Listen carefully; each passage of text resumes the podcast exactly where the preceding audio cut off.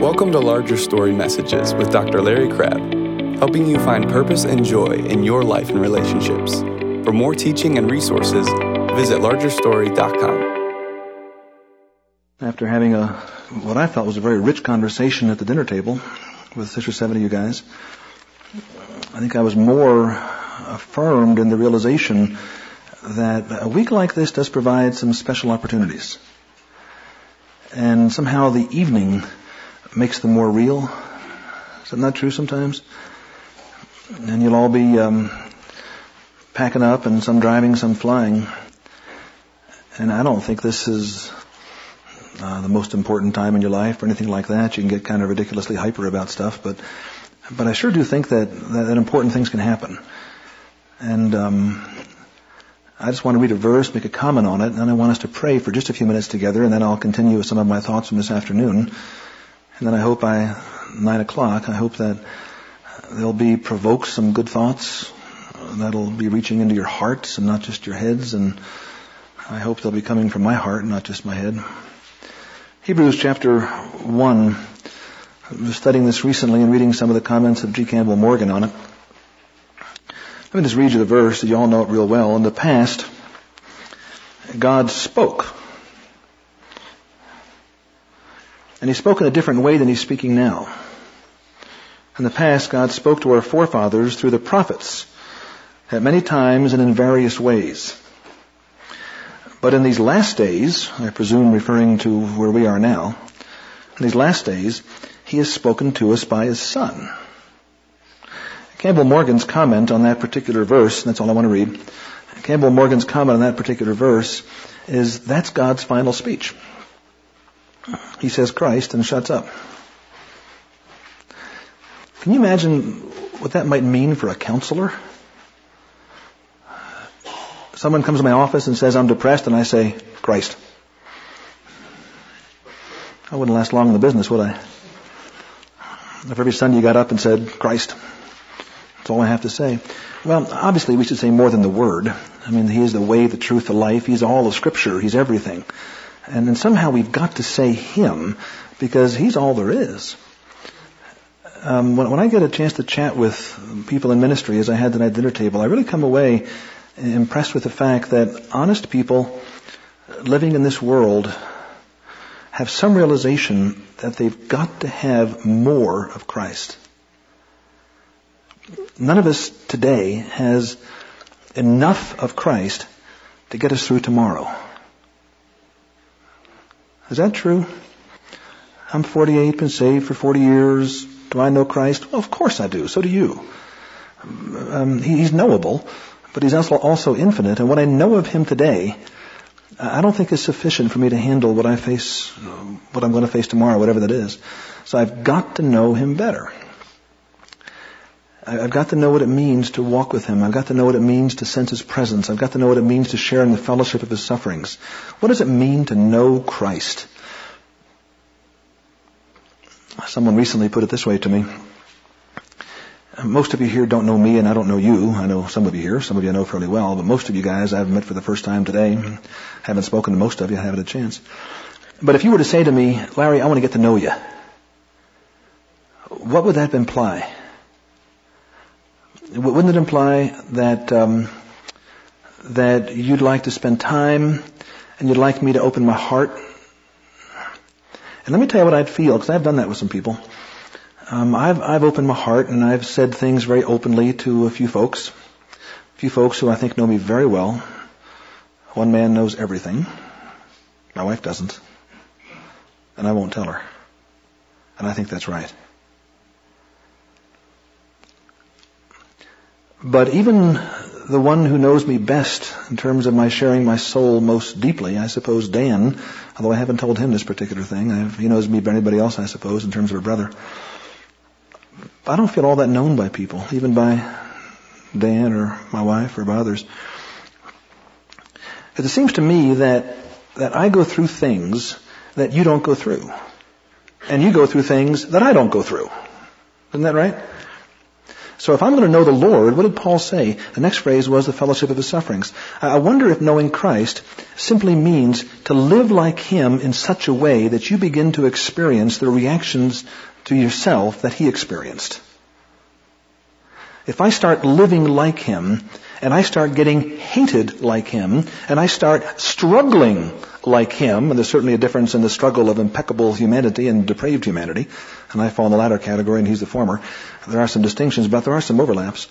Maybe if I start living like him more and more and start paying the price in particular ways, like right now we're facing some business decisions in our operation that I've not faced before. I'm not a businessman. I'm not a manager. Most of you guys feel the same way. You're now running a business called the church, but you weren't trained for it. You were trained to exegete and preach and do a few things like that, and now most of your time is spent running a business. That's how I feel sometimes. And I'm in the middle of a situation now where I talked with a consultant to our operation yesterday, and it became very clear that handling certain things we're going through now in a Christian way is going to cost me something. And I don't like that.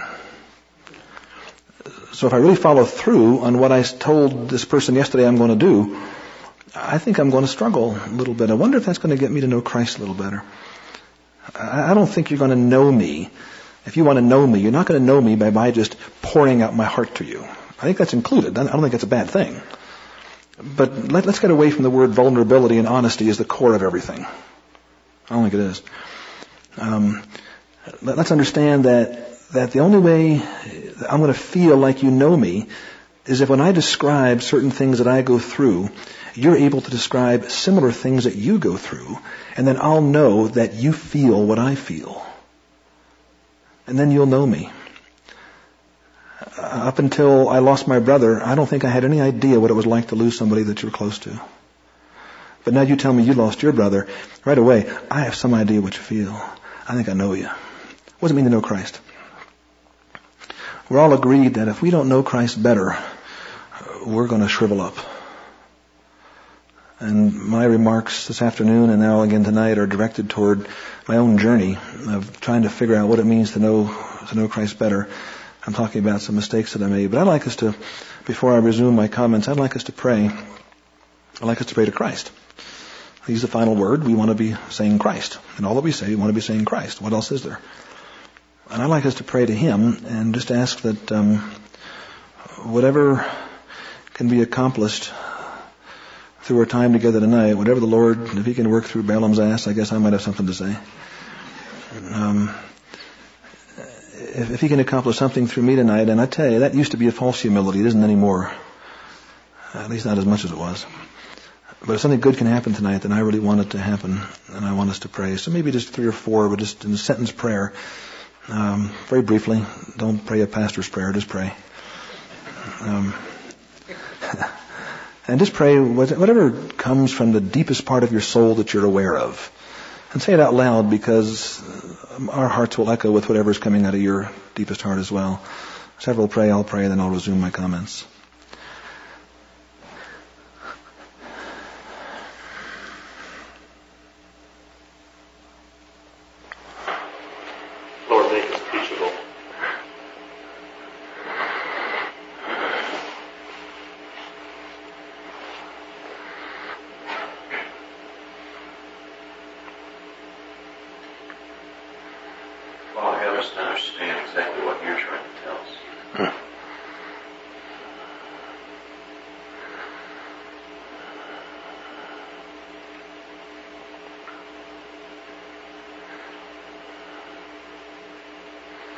Jesus, for your searching light.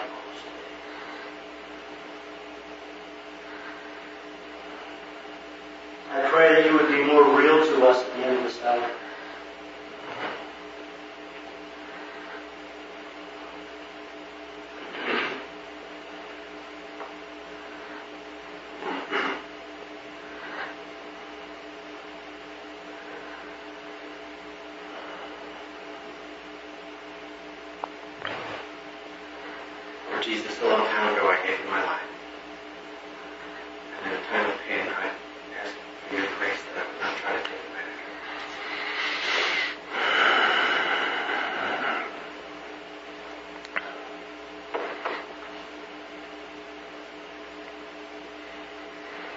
Lord, I want to believe that you're at work in my life when everything seems so wrong, and that you're achieving good purposes and you're moving me toward a deeper awareness of yourself. Pray that tonight will move me along that way, as well as my brothers. I pray in your name.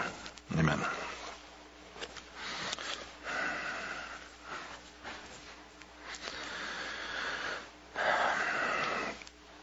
Preliminary comment before I get back into my more organized remarks.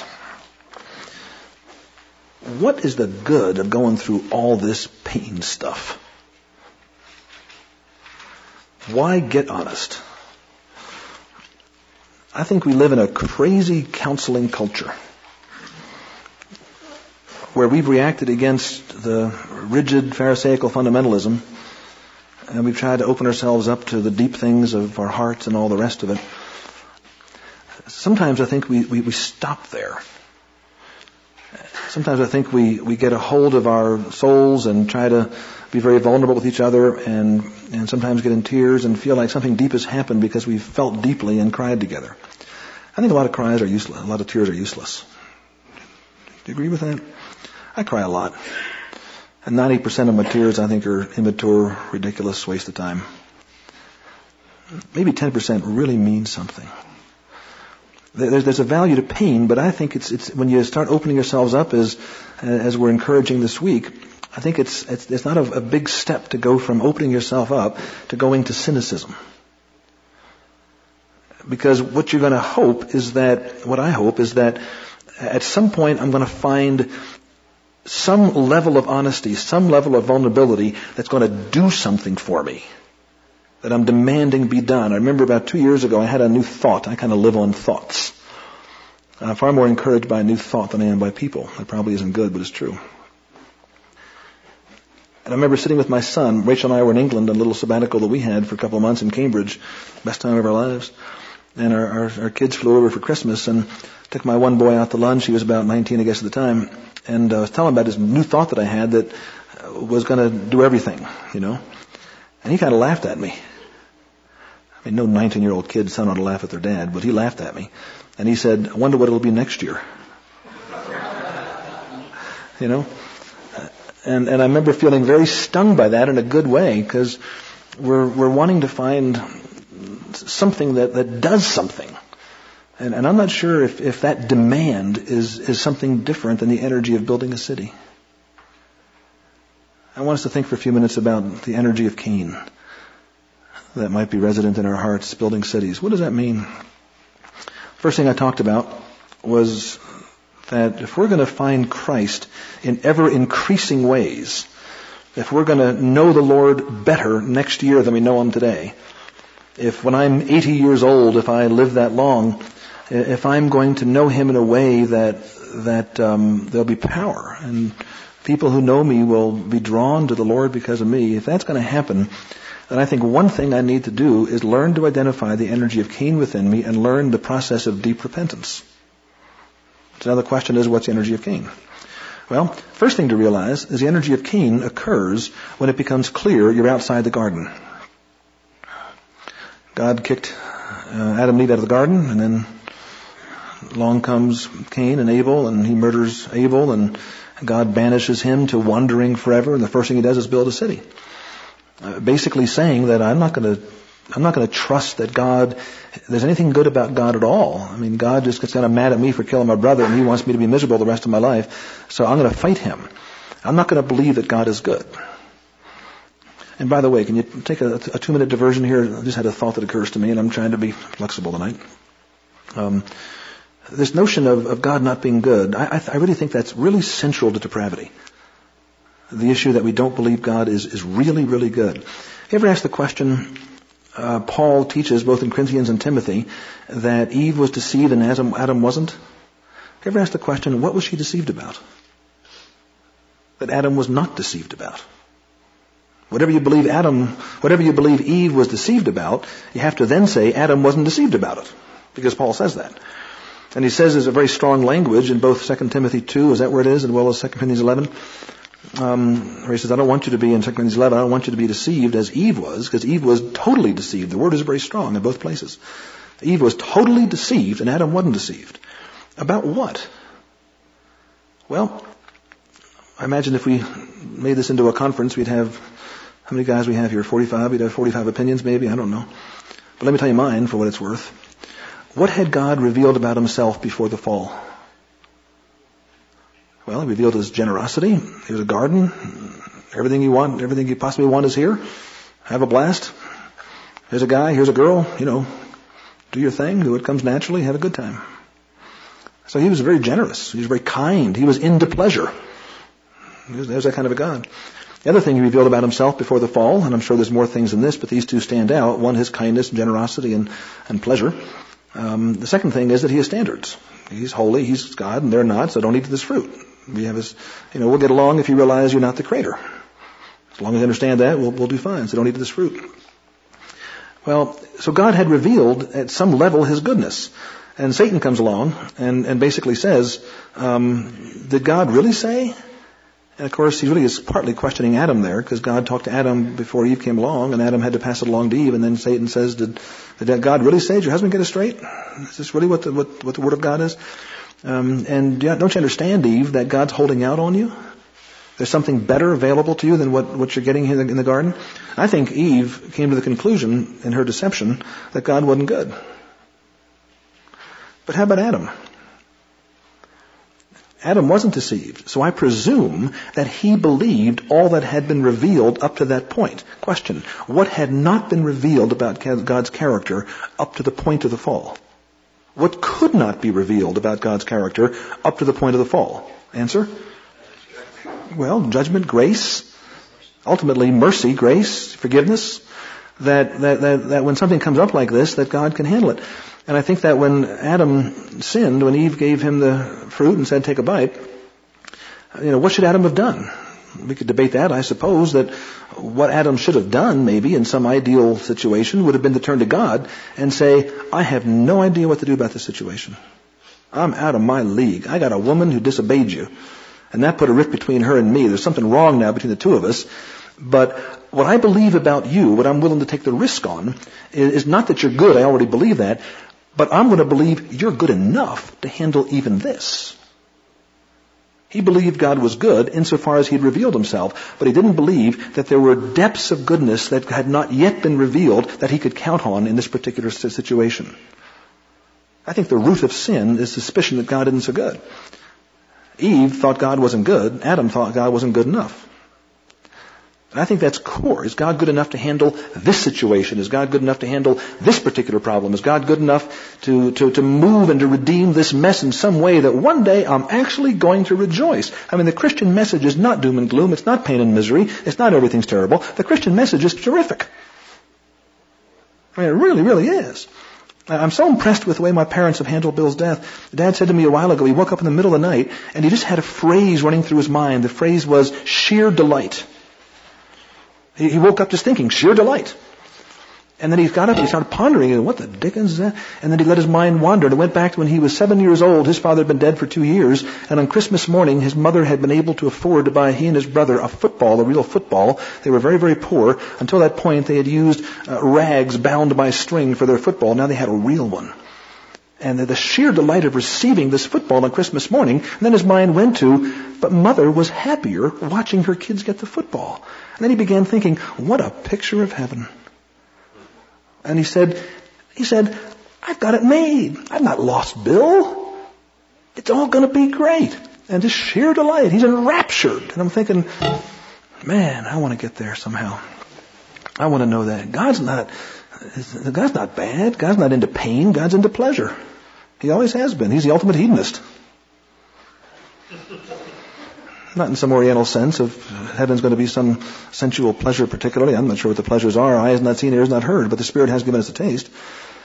But God's into pleasure. And it seems to me that our real question of God is, I don't think so. If you're into pleasure, then how come you let my husband die?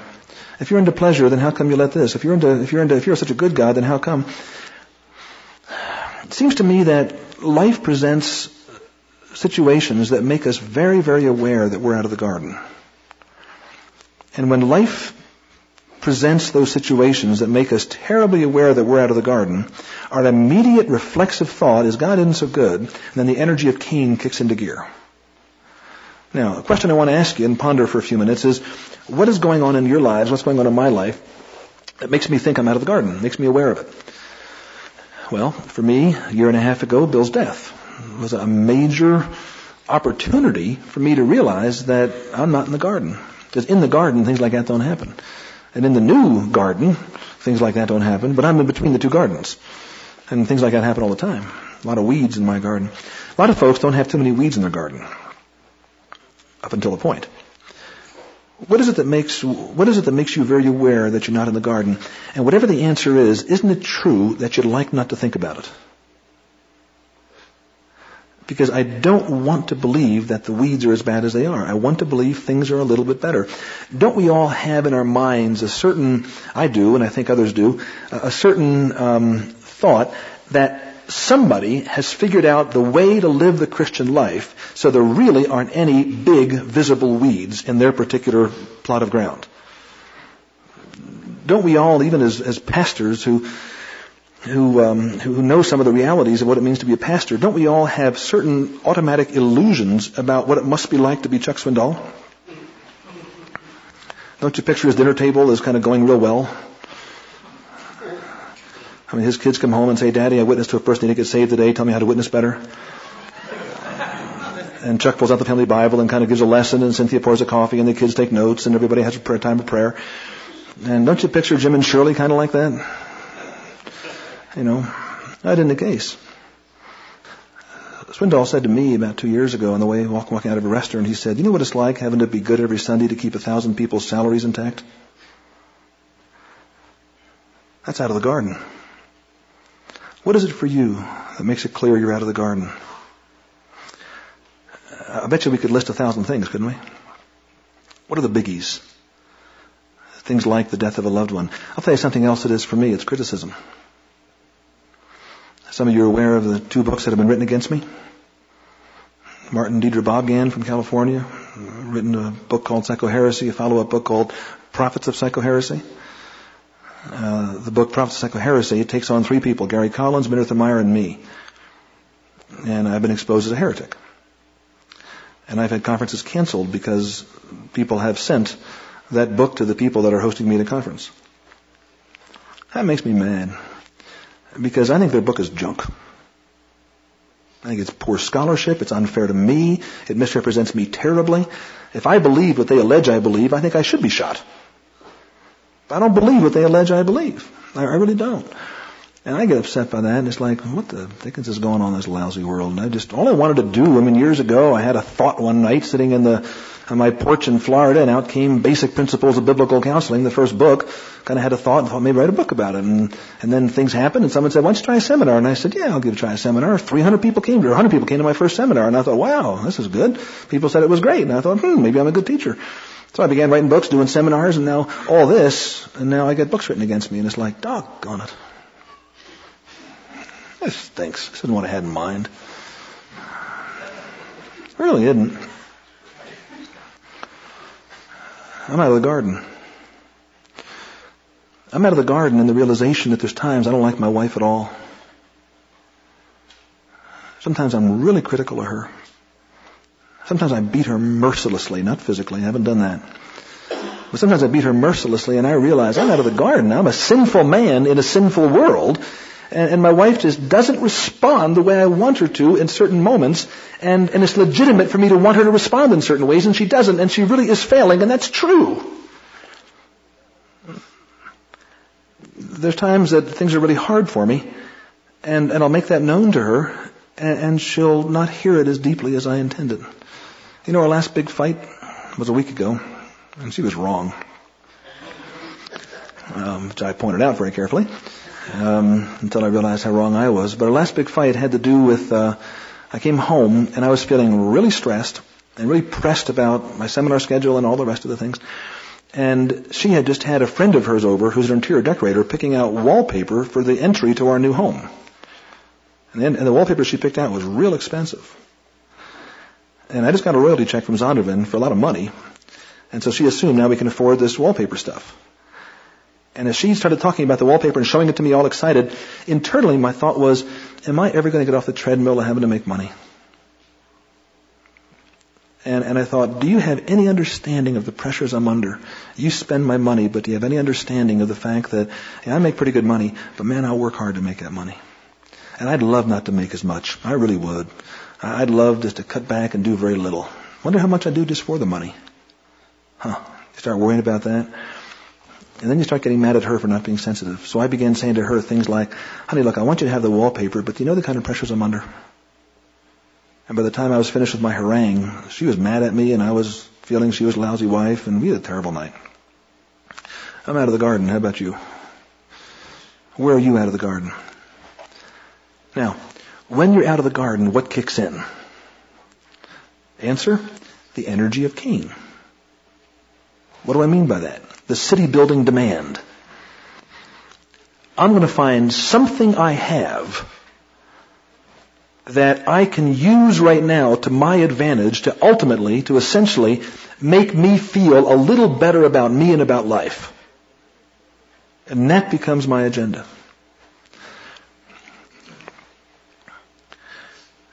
I think if we were to take the time to look at our backgrounds and our histories, I think we'd find that all of us have some theme to our out-of-the-garden experiences that have produced a wound that's still festering in our souls. There's been a wound that has been inflicted upon us that is still kind of there, and it hurts and it's hard and we don't like it, but we found a way to relieve the pain of the wound. We've all found something. Maybe it was some psychological mechanism like dissociation, where we just kind of block it out and put it over in some other part of our personality to think about it. Maybe it's just simple old repression or denial or sublimation or all these fancy defense mechanisms. But there's some way that we find that gets us out of our pain and gets our city built outside of the garden. There's a wound that tells us we're out of the garden, but then we find some strategy, some way to make it work. Let me tell you mine. When I was a first grader, I'll never forget going into the first grade class, the first day of school. Miss Carol was the teacher. And I'm a first grade kid. And what Miss Carol did is lined up all 20 of us, first grade, 5-year-olds, 6-year-olds, and she made a judgment by looking at us. On the basis of the judgment, she assigned us to 3 different tables, 3 different colored tables. There were some green tables, some red tables, and some yellow tables. And she said, okay, you go to the red table, and Brenda, you go to the green table, and Sally, you go to the yellow table, and Larry, you go to the red table. And I remember thinking as a first grader, why did you go to the red table? Well, it took me about a week to realize the red table was for the dumb kids. It really was. The kids that were slower were put at the red table. I was put at the red table. The yellow table was for the average kids, and the green table was for the smart kids. And I can recall, literally, you all have your memories, this is one of mine, I can recall sitting at that dumb table, the red table, with the other dumb kids that the teacher thought were dumb, and saying to myself, I don't belong here. I'm going to get me to that green table fast. I made it in 2 weeks. I'm determined never to leave it. My first year in college, after having one semester under my belt, I knew everything there was to know. My parents, who hadn't gone to college, I was ready to impress them with my literacy. And over lunch one day, I was waxing eloquent on all the new things I was learning, impressing my parents. And what they should have done was said, you're insufferable, and left the table, but they didn't do that. They were very kind. And Dad made a comment to me that I'll never forget. He turned to Mother as I was waxing eloquent and just being as proud could be. And he said to Mother, he said, you know, Larry has a very agile mind. Well, those are words of life. That were good words that the energy of Cain grabbed onto. I'm going to build my city. I can get to that red table, or the green table, whatever the smart one was. I forget my colors, I'm not that smart. I went to graduate school. How'd you all do in seminary? I did real well in grad school. You know why? I worked harder than anybody in my class. My first year, in addition to classes, I studied 60 hours a week, and I never missed 60 hours. When we got to the doctoral level, the 4th, 5th year, 5 guys got together to study for the doctoral stuff, and I did more work than any of them. And when we got together for our weekly 4-hour evening sessions in preparation for doctoral exams, I was the one who lectured the other 4 guys. I had note cards of all the things that we were to study. I came in first in my class in graduate school. That's the red table, folks. What's the energy of Cain? Am I bragging? No, I'm confessing. What's the energy of Cain? I live outside the garden. But I'm smart. I can build my city with my mind. You know what? It's working. Some of you read my books. You paid 10, 12 bucks for what I've written. And I got $2 every time you gave 12. And add them all up, that's a lot of bucks. It's working.